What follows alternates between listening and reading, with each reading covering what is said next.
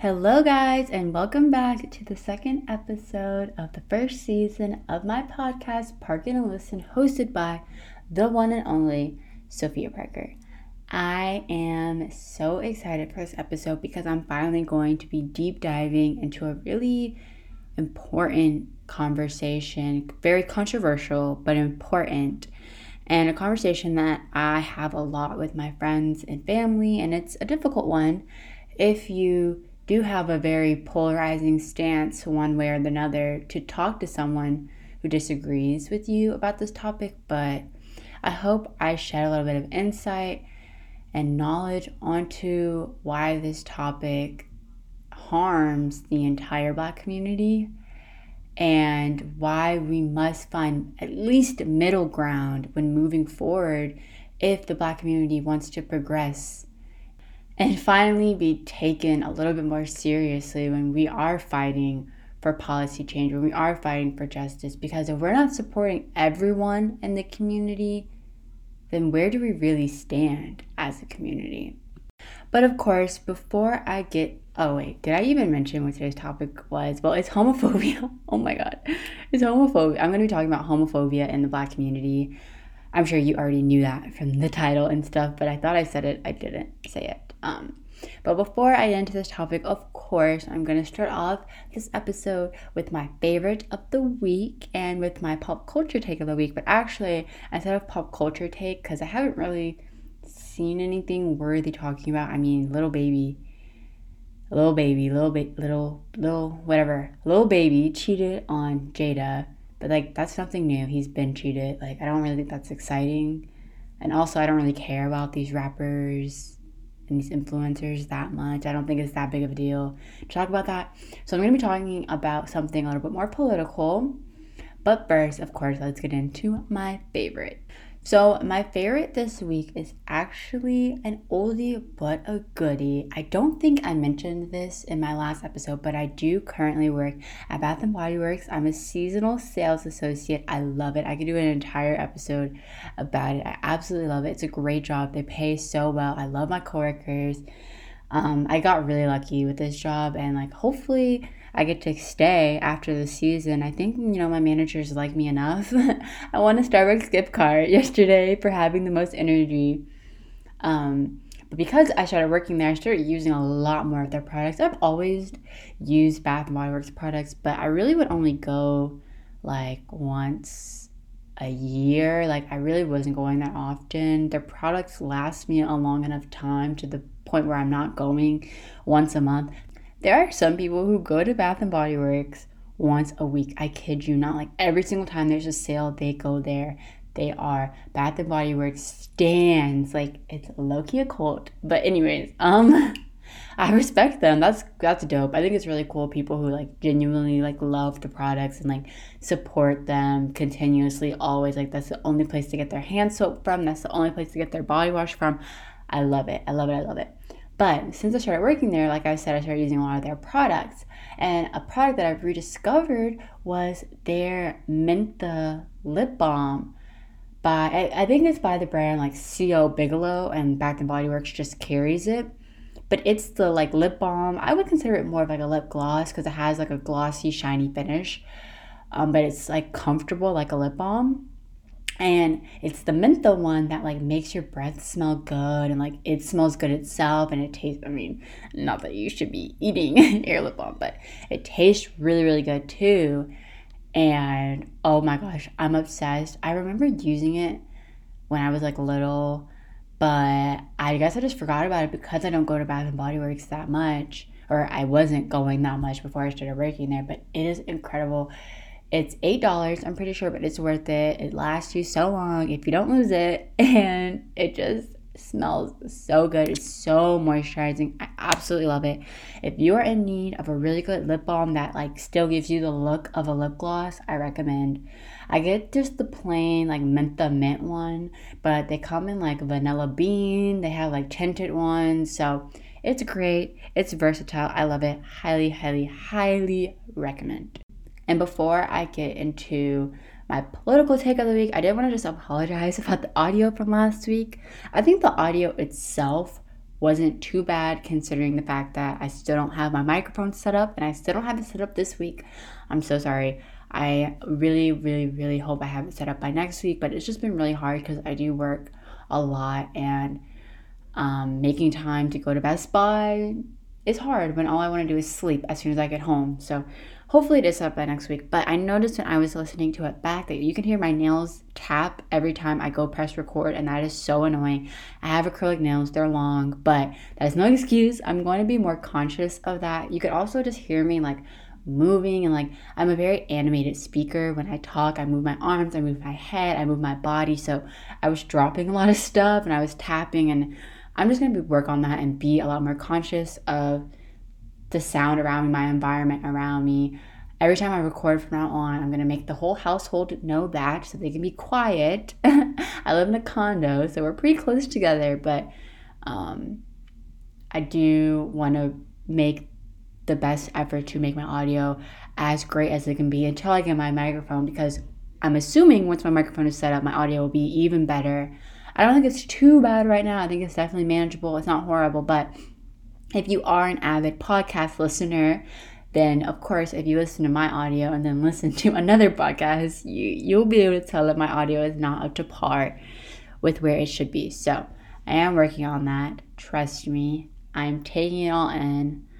Um, I'm I'm not sure if you can leave comments on the Anchor platform, but if you can, like leave comments, leave suggestions, leave feedback. I of course, am going to be giving myself my own feedback every time I go in to record and edit and upload. But I also would love to hear you guys' feedback as well because at the end of the day, while I do love this, I'm also making this for you guys and for my listeners. So your input comes first, of course. So just want to get that out of the way um, before I continue on with this episode.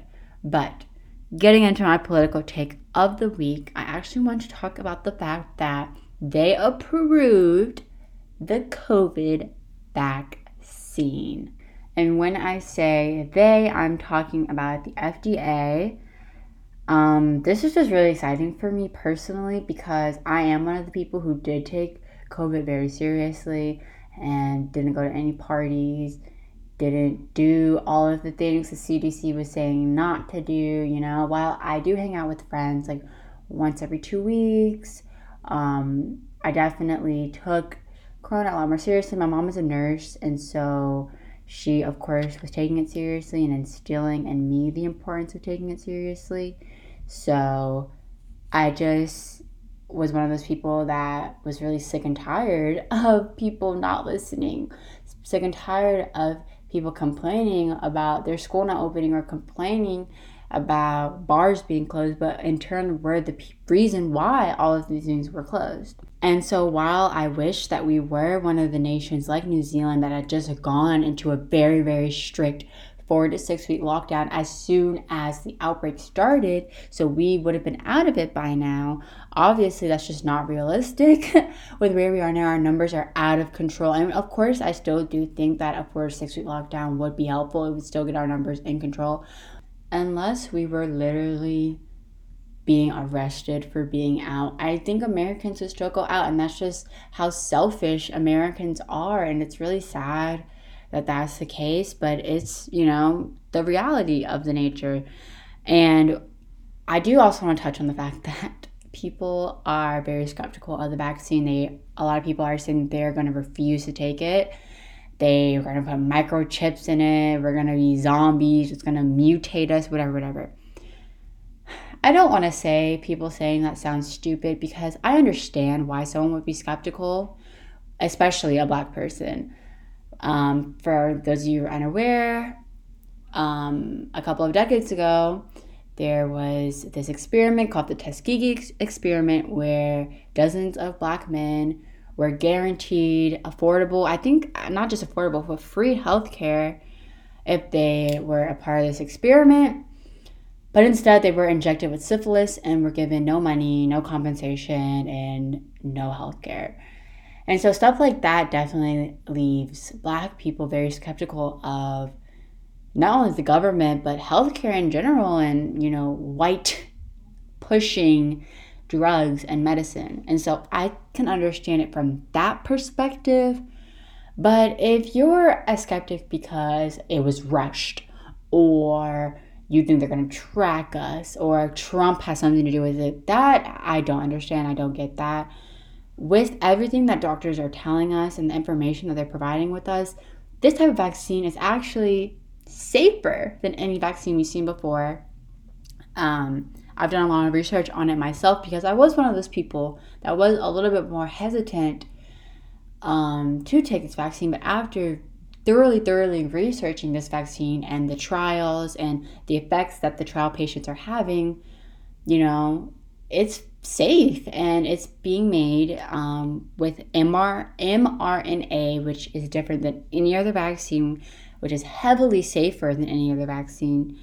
And um, I could go on and on about this. I could probably make a whole podcast about this, but I'll stop it at um, the biggest adherence I've seen people bring up recently or this past week was the fact that four out of the 20,000 plus patients, I should add, that's important to add, developed, I think it's called Bell's palsy, which is when your face, uh, what is it called?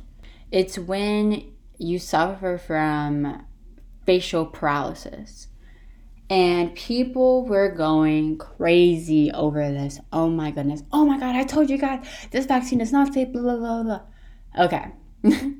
Firstly, Bell's palsy is temporary. It does not last long at all. It's not permanent paralysis in any regard. So that's the first thing to mention. The second thing, as I already mentioned, this was only four of the trial volunteers out of over 20,000. In any trial, there's going to be outliers, there's going to be um, abnormalities to the rest of what the trial participants are experiencing. That's just how it works. If you've taken statistics, you know that's how any trial, any test, any survey, that's how it works. There's always going to be something that is different, whether it's good or bad. Now, the next important thing to mention is that the amount of people, four, who received Bell's palsy as a result of being a part of the COVID vaccine trials is consistent with the amount of people who have Bell's palsy in the normal world. So, with that being said, this is not new. This is not surprising. This is expected with this type of trial. Having X amount of people develop Bell's palsy is expected. They could have developed Bell's palsy for numerous of reasons, and it cannot be directly um, correlated with the vaccine as of now. It just can't. And I was actually having this conversation with a group of my friends, and they were like, well, you know, the COVID vaccine in general could have really bad long term effects. Well, if that's the argument you're using, anything can have long term effects. Literally anything. Using your phone for more than 10 hours a week can have long term effects. Literally anything can have long term effects.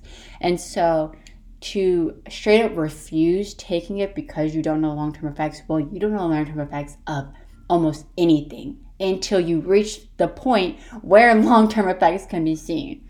Like I said, I could do an entire episode talking about this and just debunking all of the skepticism people are having, but I'm not because that's not what this episode is about. And me personally, I'm going to take the vaccine once it is available. I want to go back to school. I want to continue on my life. And not taking this vaccine is honestly just as ignorant as not wearing a mask, in my personal opinion because America is at the point where we need to take a vaccine. If people aren't going to quarantine, if people aren't going to social distance, the only thing that's left is taking a vaccine. A vaccine that has been in the preparation stage for years now. You know, the the companies and the pharmaceuticals creating and developing this vaccine have been preparing for a pandemic like situation for years now. This is not new technology. This is not a brand new vaccine. As one of my good friends Zoe was actually mentioning during one of our conversations, Corona itself has been around for years, just not this strain. So, you know, I just think that at this point, if you don't take it, if you straight up refuse to take it, you're being selfish and you're not thinking about the millions of people who have died, the millions of people who have suffered from, you know, breathing difficulties and are going to have these issues from Corona for the rest of their lives. You're not thinking about that. You're being selfish and you're probably someone who didn't have Corona, or if you did, you didn't have any symptoms and you don't have any effects from it. So that's where I stand on that. And yeah, I just urge everyone to do their own research, to not believe everything you hear on Twitter, to not believe everything you hear on Instagram. If you did that, you know, then you probably are skeptical. You probably aren't going to want to take it. So, you know, like I said, I have a mother who is a nurse and she's feeding me accurate information. I trust her, I believe her, and I urge you guys to take a moment to step away from social media and to genuinely do your own research. Don't follow the crowds, don't follow the masses, don't believe everything you hear on the internet. That's so oh, that's so like toxic and bad.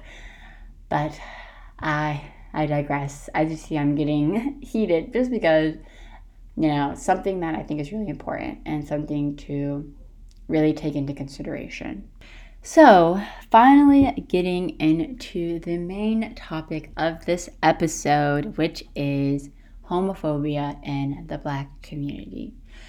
Now, this is a more serious topic, in my opinion, because you know i'm not a part of the lgbtq plus community so i don't want to speak over them and if you are listening and you are a part of that community, I don't want you to feel like, oh, another straight person speaking for us. You know, we can speak for ourselves. I definitely don't want that to be conveyed in this episode. Um, I more so want to talk about the effects of homophobia in the black community, not necessarily the effects specifically on people a part of the LGBTQ plus community, um, but just kind of a more general, overarching approach to the conversation. I hope that makes sense.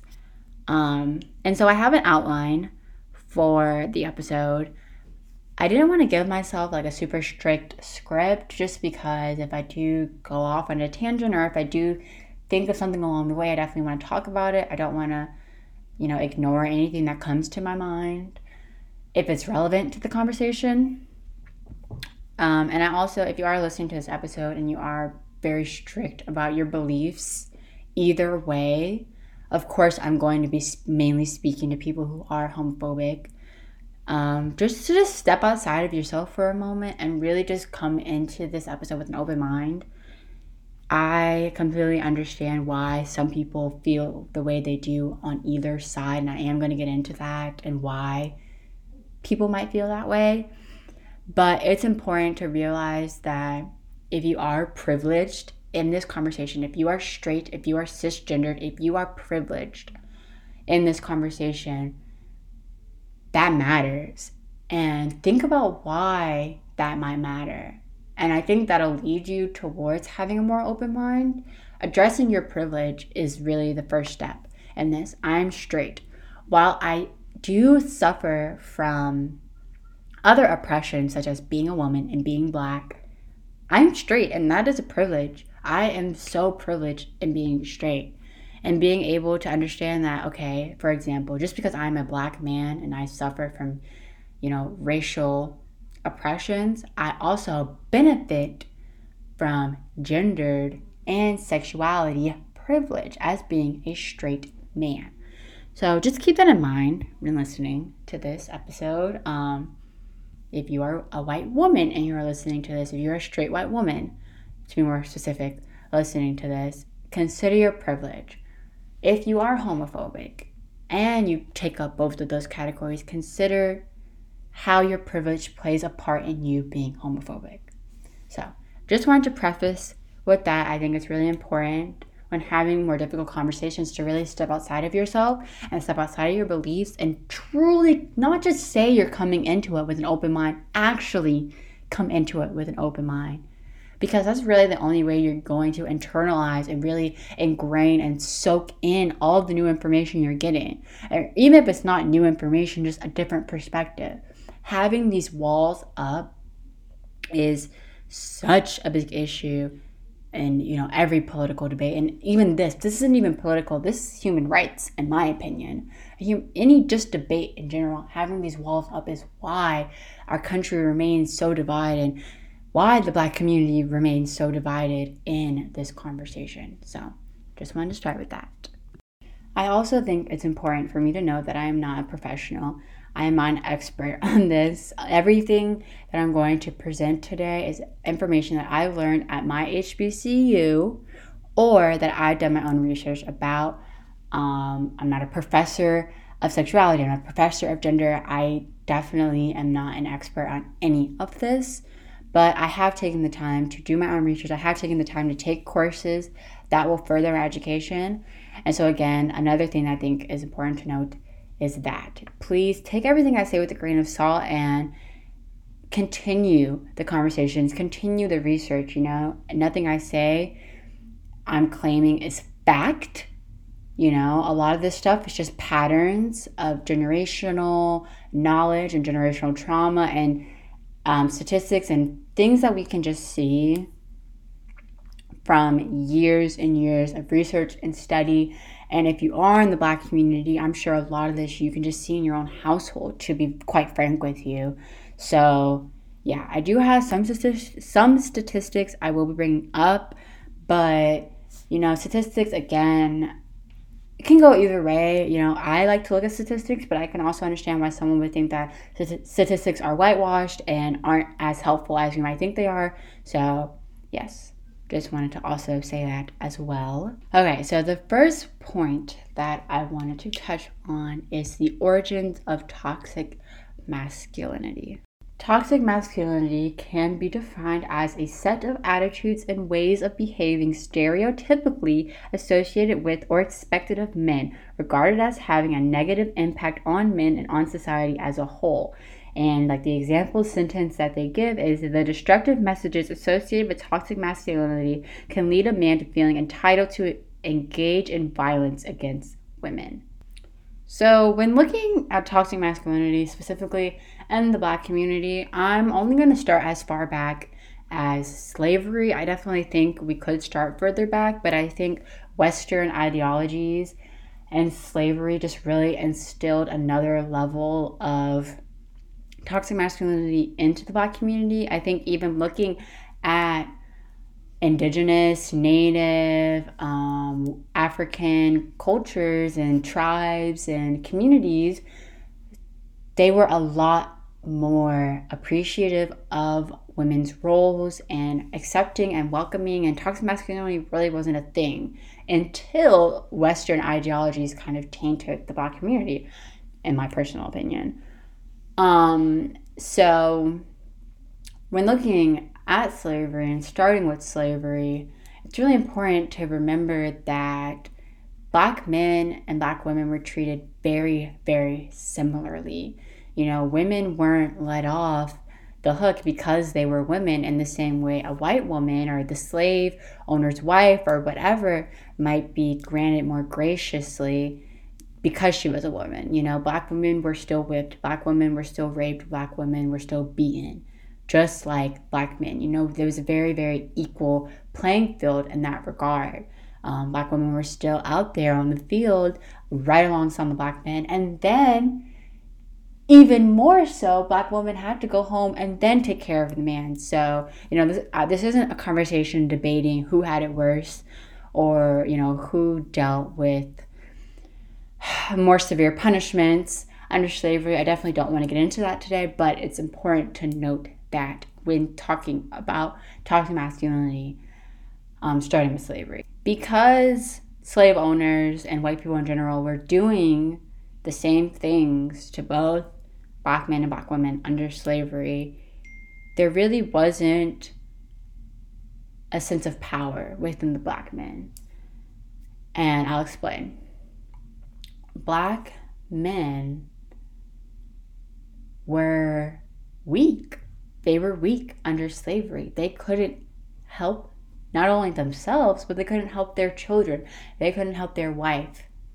And of course, vice versa. But, you know, when you have these slave owners enforcing all of their power onto you. You feel like nothing. You feel like you amount to nothing. And, you know, of course, it's really sad. You know, talking about this stuff is really sad.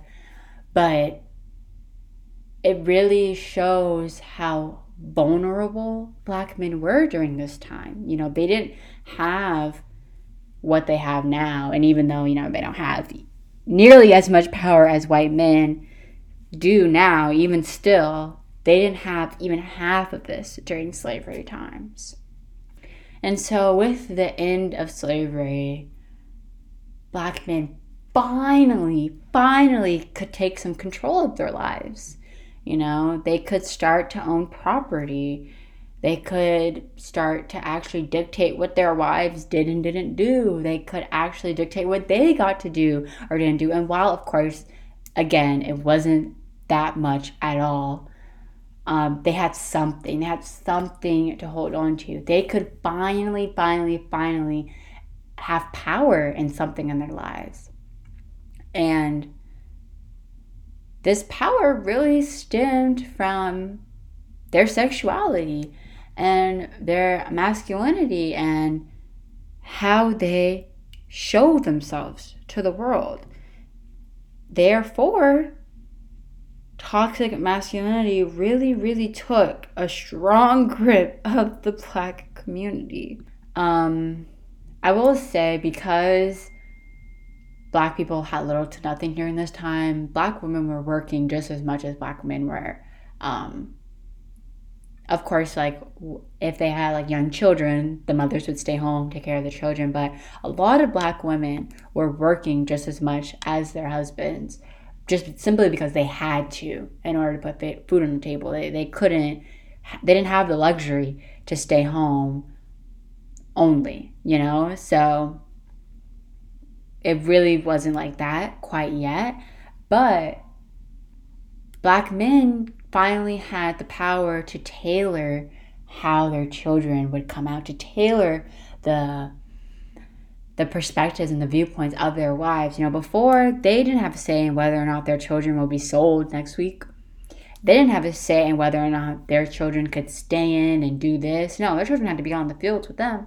Their children had to be in the house cooking food, for their owners. Like they didn't have any say. So now having all this say, it's like a rush. it's like a rush of power. It's a rush of of of power. Yeah, I mean that's really the only word I think accurately describes the phenomenon that went on, you know? Like I mentioned earlier, a lot of black men don't recognize that they still have privilege. They still have an immense amount of privilege. The only thing that separates them from a white man is the color of their skin, versus I'm separated from white men for the color of my skin and my gender. You know, intersectionality is such an important thing to keep in mind when talking about these social phenomenons that occur in our communities because privilege does not have to show itself in only one in only one way, you know? And I've personally had to educate several of my black guy friends on what intersectionality is. And it's really sad that that's not something that they're already being taught. You know i was taught about intersectionality. I was fortunate enough to learn about what intersectionality is at my hbcu but that's not a common common practice at least not yet. And hopefully in the coming years it is but it's not. Not right now. So I think I touched on the most important factors about the origins of toxic masculinity, how it came about, why it came about. Obviously, there's probably various other reasons why toxic masculinity became such a strong part of the black community, but in terms of this conversation, I think talking about it from a sense of power and having power and having control over themselves and over their family finally is the most important you know avenue to really look at it in so in terms of homophobia how does homophobia play in this well let me tell you homophobia and toxic masculinity go hand in hand. They are two peas in a pod. They are best friends. They are ride or dies for one another. Most likely, if you are homophobia, you also hold very strong toxic masculine viewpoints. It just it is what it is. They reinforce one another, they keep each other upright, and it's really hard to separate the two from one another to quite to be quite frank with you. And so the second point that I really want to hit is the cycles of abuse. It's no secret that when you are born, when you are being raised, you are socialized to absorb the attitudes and opinions of your parents. It's just how it works. Um, socialization is a topic um, discussed in sociology, and it's basically how you develop your opinions about things, your emotions about things, your attitudes about things, and your viewpoints about things. And you can be socialized not only from your parents, but from your community, from your schools, from your friends, from TVs. You know, uh, socialization is very multifaceted and a lot, a lot of parts play a role in how you are socialized. And so when we talk about these cycles of abuse in black community, we're talking specifically about this abuse of opinion, this abuse of viewpoint, and strictly, strictly, strictly holding your kids to the same opinions that you hold yourself. And it's abuse because your kids should be free to believe what they want to believe. They should be free to think for themselves and come to their own conclusions about things in in the world. You know, um, I think a great a great example of this, you know, not related to the black community is conservatives and Trump supporters. A lot of people are conservatives because their families are conservatives because that's what they were raised around that's what they were taught that's what that is what was ingrained in them from as early as they can remember and while yes of course a lot of people realize that they're conservatives again as older adults um it's important to have that awakening on your own you know? And I think when it comes to political opinions, it's a little bit easier to find your own voice because politics is all around us and there's so so so so much great great information that you can soak in about politics on either side to come to your own conclusions. But when you have a topic like homophobia and just not liking people who aren't straight in general it's a lot harder for people to change their stance because you have to actively go out of your way to learn about the LGBTQ plus community. You have to actively go out of your way to hear a different perspective and hear a different side of you versus politics. You know, even though I identify as a liberal, I'm a Democrat. It's not that hard for me to see what conservatives are thinking. I can just turn on Fox News. I can just go to Trump's Twitter and read all of the replies. You know, it's not it's not that hard. Versus if you are homophobic and you don't like gay people, you don't like bi people, you don't like anyone that's not straight, you really have to go out of your way to challenge. Sorry, in editing, I realized that I didn't really like how I finished that thought. Um, you really do have to go out of your way to challenge your beliefs as someone who is homophobic. And if that's something you believe, why would you want to challenge that? Why would you want to do that? You know? Well, because homophobic people are ignorant. Duh. I mean, duh. That's as someone who's not homophobic, we can easily pinpoint why they wouldn't want to challenge that. But you know, when talking about these cycles of abuse, it's really, really important to look at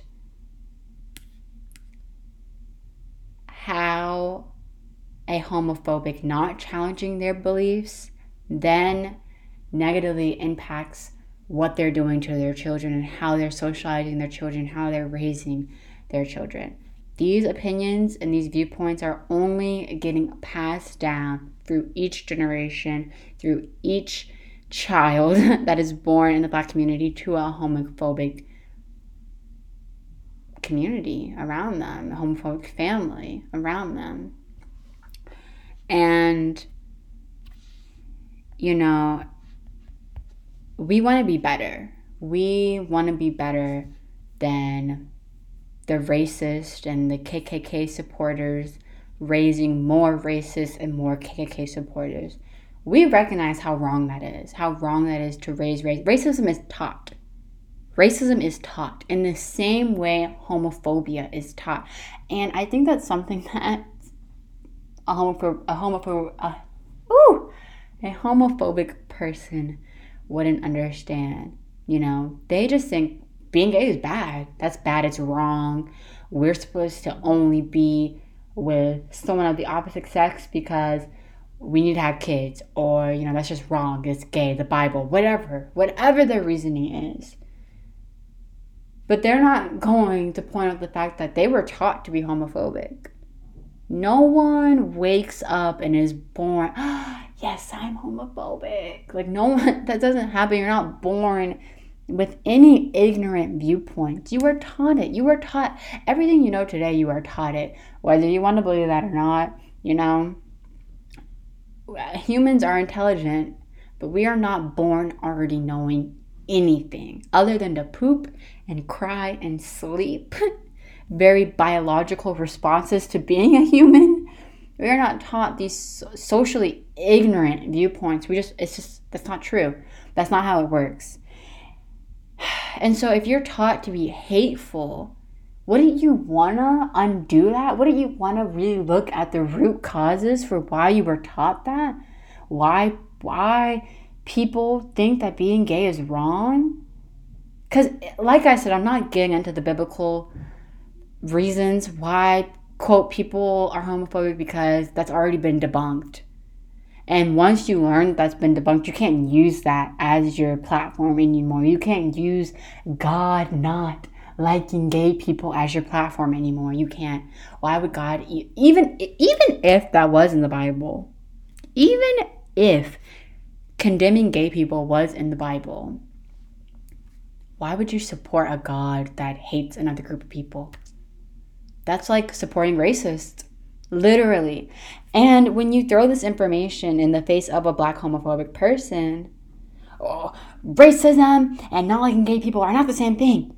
No, of course they're not. They're two different horrible, horrible things. But they're so similar in how they're brought about that you can't you can't ignore that, you know? So if homophobia is something that is constantly being reinforced in the black community with each child that is being born and brought up in the black community and it's a cycle of you know, instilling these toxic masculine viewpoints, you know, don't act like a girl, don't be a pussy, don't be weak, all of these super, super negative um, stereotypes and just gendered. I don't even know what you would call all those things, just gender norms, I guess, that are being inflicted onto, you know, mainly black men I would say, but definitely black women can see it as well. Um, to not act gay. You know, don't act gay, don't be gay, oh, that shit's gay. Don't be a pussy, stop acting like a bitch. Um, you know, how does this negatively impact the black community? How does this homophobia that starts in the household, that starts with how someone is raised, end up impacting the entire community. Let's talk about it. You know, some of those things that I just noted that are constantly said in black households impacts us in so many different ways. Oh my goodness. Um, something that I really want to talk about today that I think is one of the most important and sad ways that homophobia impacts the entire community is this lack of showing affection and love in black households. Um, a lot of black men are not shown love as children. They're just not. They're not shown affection as children, and very quickly they're taught to be hard, to be tough, to not take any shit, to not cry, be a gangster, be a thug, whatever, whatever, whatever. You know, fuck bitches, get money. All of this, you know, disgusting rhetoric is fed to them at such a young age. And I think that in turn, being fed all of this toxic homophobia, mas- toxic masculinity, all of these things, then reinforces and perpetuates even more toxic masculinity, even more homophobia. And like I said, that's why they go hand in hand. That's why they reinforce one another. To give an example, if growing up a black man is not kissed by his father, is not hugged by his father, is only given tough love and never positive reinforcement, positive feedback, you know, when he's then raising his own children and there's a TV show where the father is kissing all up on his son and hugging him and telling how much he loves him, he's to turn that show off. He's going to then tell his kid that's just gay. Never do that. And then not explain any of it. Just go on about things, you know? And I don't want to generalize. Um, obviously, every example I'm giving is just generational and decades worth of examples and just patterns that we can see in the black community and, and how, you know, homophobic black parents raise their children and how that in turn inflicts toxic masculinity onto their children, you know. Obviously this is just an example you know this is an example i've seen in my own household. Um, and so like i already said earlier in the episode that i think i just need to say again take everything i say with a grain of salt okay? Okay cool.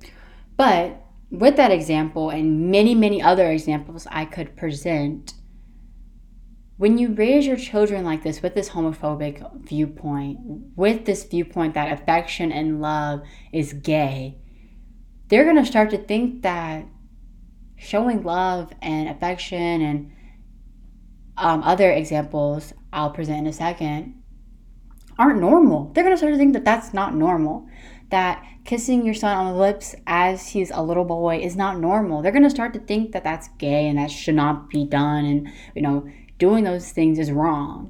Another example that I could present is something as simple as a son wanting to wear pink the, the amount of times I've heard that that shit is gay is beyond me, you know? And I, I could do a whole episode about why calling something gay is inherently homophobic because gay and bad are not synonymous, but I digress. Um you know, just these subtle subtle opinions and viewpoints and mindset thinkings really, really impact the entire community so negatively because it spews out the same amount of ignorance that we're already receiving. We already have to deal with racism. We already have to deal with racism. Why would you want someone else in your same community to deal with yet another oppression?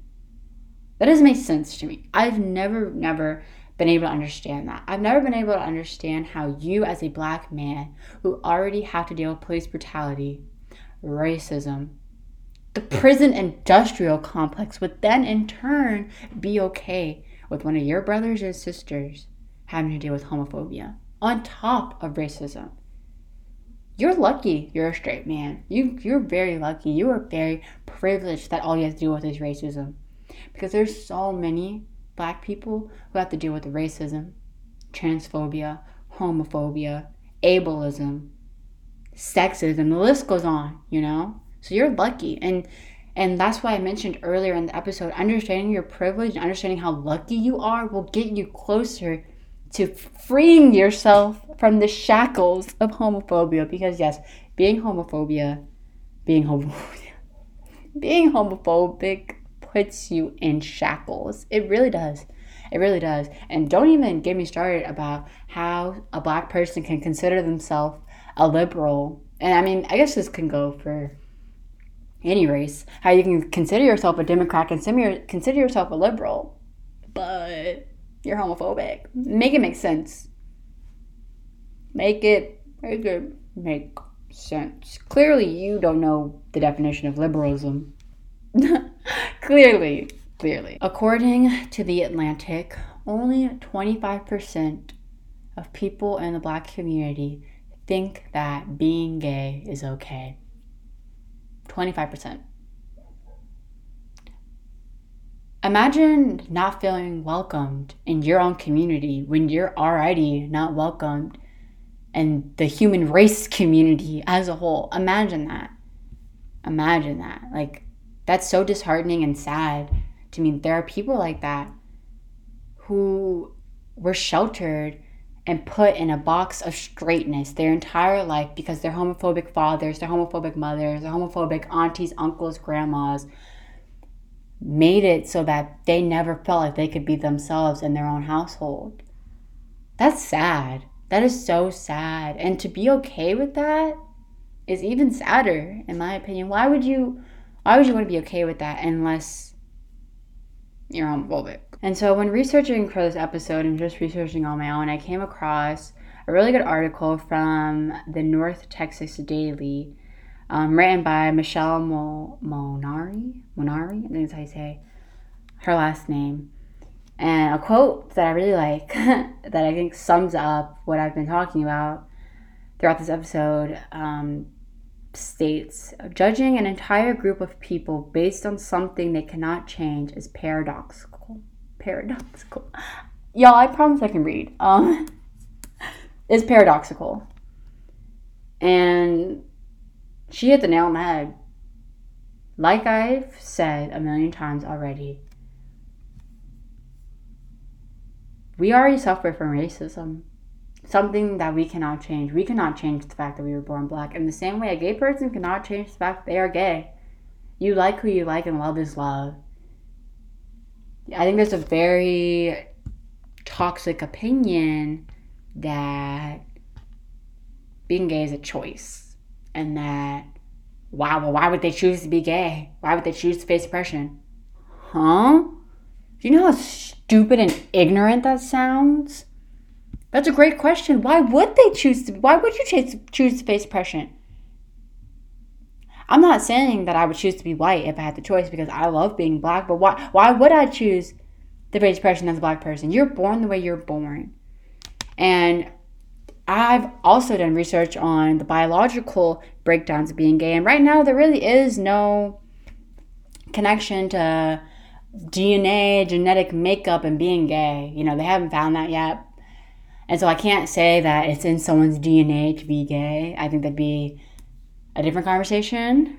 Um, but when you know you're gay, you know you're gay. And I, I, like I said earlier, I don't want to speak for gay people, but from from from hearing this perspective from my gay friends and um, from gay actors and actresses, and just you know, everything that I've learned about this topic, you know, they knew from early ages that they were gay. Whether or not they verbalized that could be because they were in a gay household and they were scared, or just a gay community and they were scared. But they knew early on that they liked the same gender. You know, they liked girls, they liked guys.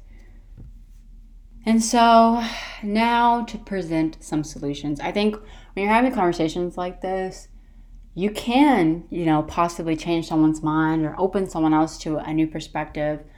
But then you have to think, okay, well, now what? Where do we go from here? How do we continue making positive change and reinforcing that homophobia is wrong? You know, how, how can we do that? And I think the fact that a lot of Black Americans are straying away from the Black church is a good first step. Now, I don't want to offend anyone who is religious watching this episode. I think church can be amazing for various other reasons, but it's no secret that the Black church is one of the other several reasons why homophobia was so instilled into Black people, you know? There's a lot more Black churches now that are a lot more accepting, but decades ago, I couldn't say the same thing. And so I think as a lot of black people are, you know, listening to the black church less and less and coming to their own conclusions about life in general, I think that's a great first step. And I think that it's going to be a lot easier to open people up to new opinions and new perspectives without, you know, the very strict guidance of the black church. I think the first step in really finding a solution. You know, you know, we're not going to be able to solve homophobia in the same way we're not going to be able to solve racism. It's just not gonna happen. To be very blunt, we're uh, there's always gonna be someone who's homophobic. Always, always, always, always. But I think when finding steps and ways to really dive deep into why you're homophobic and the patterns and the stepping stones for homophobia in the black community, you need to listen. You need to open your ears. And that's why at the beginning of this episode, I really urged everyone listening to step outside of themselves and really just take the back burner, regardless of what your opinion is. You could be, you could agree with everything I was saying, but still, just listen. Oh, you know, don't get automatically offense, uh, offended, defensive. Like you, you don't have to do that. You don't, especially for the black people who claim they're not homophobic but really are.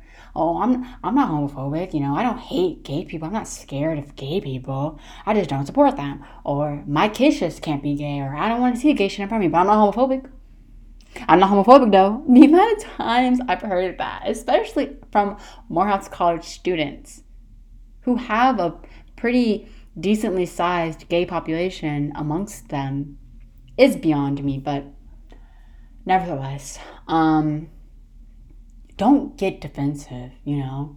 You need to just listen. Because the second you get defensive, that's when your wall comes back up and, you know, you're taking everything in one ear and out the other. You're no longer actively trying to absorb what is being said to you. And, you know, I, I think if more people understood, more black people understood why they were homophobic, they would be more likely to not be homophobic.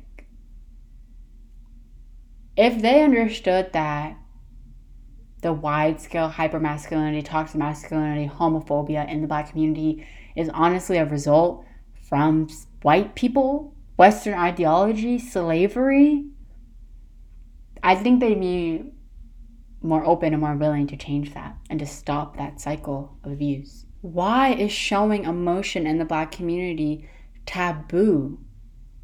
Why do your kids being gay scare you so much? Why do you feel the need to be so sexual and have this many bodies and throw women away like rags and not regard their feelings and their emotions, but solely just have sex with them. Why? Why is that? These questions and more will get us closer to solutions and finding a middle ground and why homophobia is so prevalent in the black community. You know, a lot of this, a lot of the answers and a lot of these things stem from this exploitation of black sexuality from slavery and from white people in general, you know, our bodies were all they cared about. All they cared about was us. They stripped us of human qualities.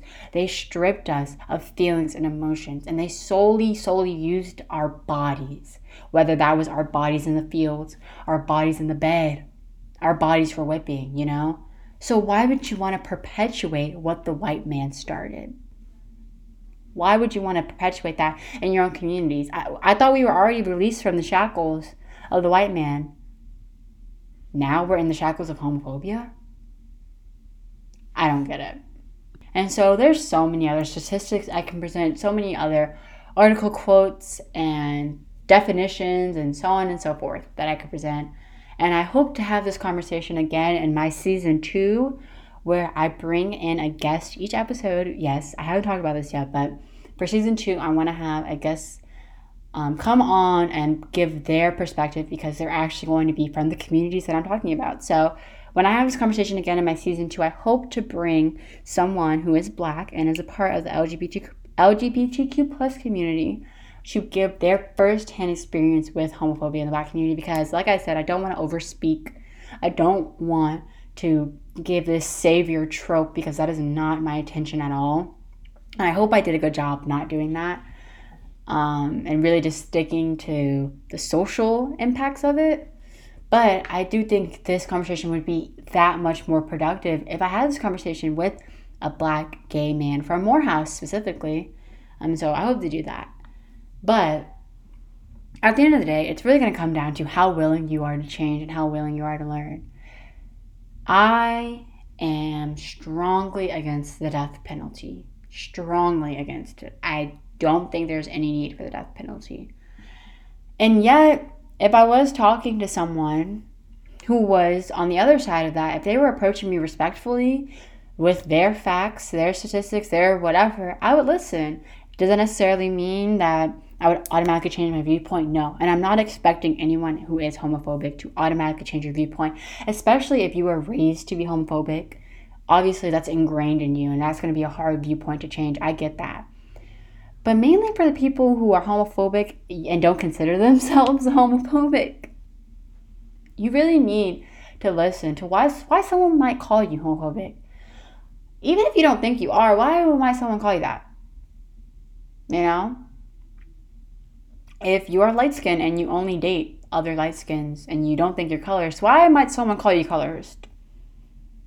You know? So it's just, you know, things like this to just think about and internalize and, you know, not just, mm, okay, like give it a day's thought. Really internalize it.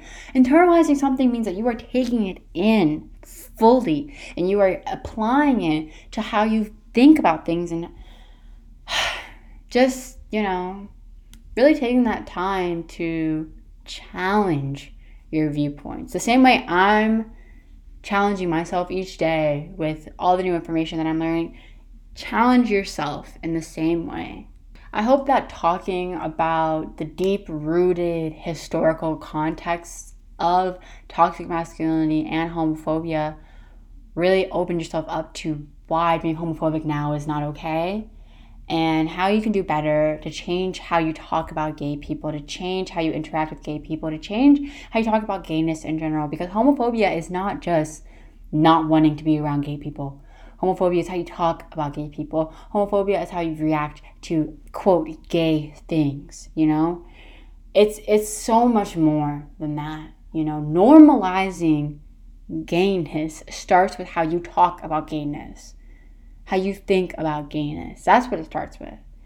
And you know, I I hope that anyone is listening to this who isn't fully an ally in the LGBTQ plus community. I'm not saying that I hope by the end of this you are an ally, but I hope that you're more willing to become an ally in the future and you're more open to the possibility of supporting them and uplifting them. Because at the end of the day, there are black gay people who are hurting. They're in pain.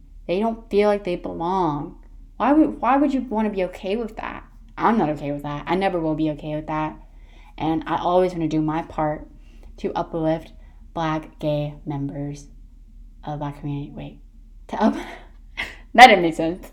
To uplift gay people a part of the of the black community. That's what I was trying to say. Um and yeah. So I hope you guys enjoyed this episode. I hope when I retouch this topic in the future that I can present even more information and like I said the perspective of an actual gay person because you know I can't give that insight. I can't I can't do it you know and I wouldn't want to be able to do that because that's not my place. But I do want to give the platform and give the space for someone who's willing to to do that. And you know it's not our job to you know it's not our job to teach anyone. It's not a gay person's job to teach a homophobic person about gayness. Not at all. Never is that the truth. You should do the research on your own. You should be wanting and willing to do the research on your own. You know? Um, but I think that there's a lot that can be learned from the personal anecdotes and experiences of someone who is gay. And so I hope to be able to give them that place in in my podcast. And if you are leaving this episode still thinking that gay shit is bad and there should never be two dads and that's wrong and we were put on this earth to reproduce. Um, newsflash people aren't living their life solely to have kids anymore. It's just not happening. Especially millennials and Generation Zers, we're not having kids. Kids are expensive. Kids are annoying. Kids are loud. Kids, kids just aren't bringing the same amount of joy to people's lives as they might have. People don't live their lives solely for the fact that they might have kids one day. Like, sorry to break it to you. So that's a horrible argument to bring up is that, oh, well, we were put on this earth to reproduce. Mm, we're overpopulated. We don't need to reproduce anymore. We don't need to have kids. The birth rate in America is going down. It is going down. People aren't having kids anymore. We don't need kids to feel fulfilled in life. We don't need kids as a sense of happiness in life. And I just wanted to end on that because I hate that argument. I think that argument is stupid. I didn't call any of the other arguments stupid. I don't think. If I did, I'm sorry. I don't remember saying that. But that argument in specific is stupid. That's dumb. We are not mindless creatures who only know how to have sex and reproduce. Like, we live our lives to be fulfilled by other things. I want to be a lawyer. I would love to have kids, but that's not why I'm living my life. If I don't have kids, I don't have kids. I will be just okay. Just okay without kids. I know I will be. So, just had to talk about that before I ended this episode. As always, you can follow me on Instagram at Park It and Listen. You can follow my personal Instagram at ali.sophia with ph. And I hope you come back for next week and listen, comment, leave your feedback all the good juices, all the good stuff. If you have any specific topics that you want me to touch on, you can always DM my Instagram account, and hopefully I'll do an episode about that. I hope you guys have a great rest of your Sunday. I hope you have a great week moving forward. And I f- feel like I might have said that this week's episode would be a different topic. I think I said that it was going to talk about interracial dating. That's going to be next week's topic. Um, yeah. So, sorry if you thought this, today's episode would be so, about something different, but yeah, that's all I have for you guys today. And I to see you guys next time. Bye.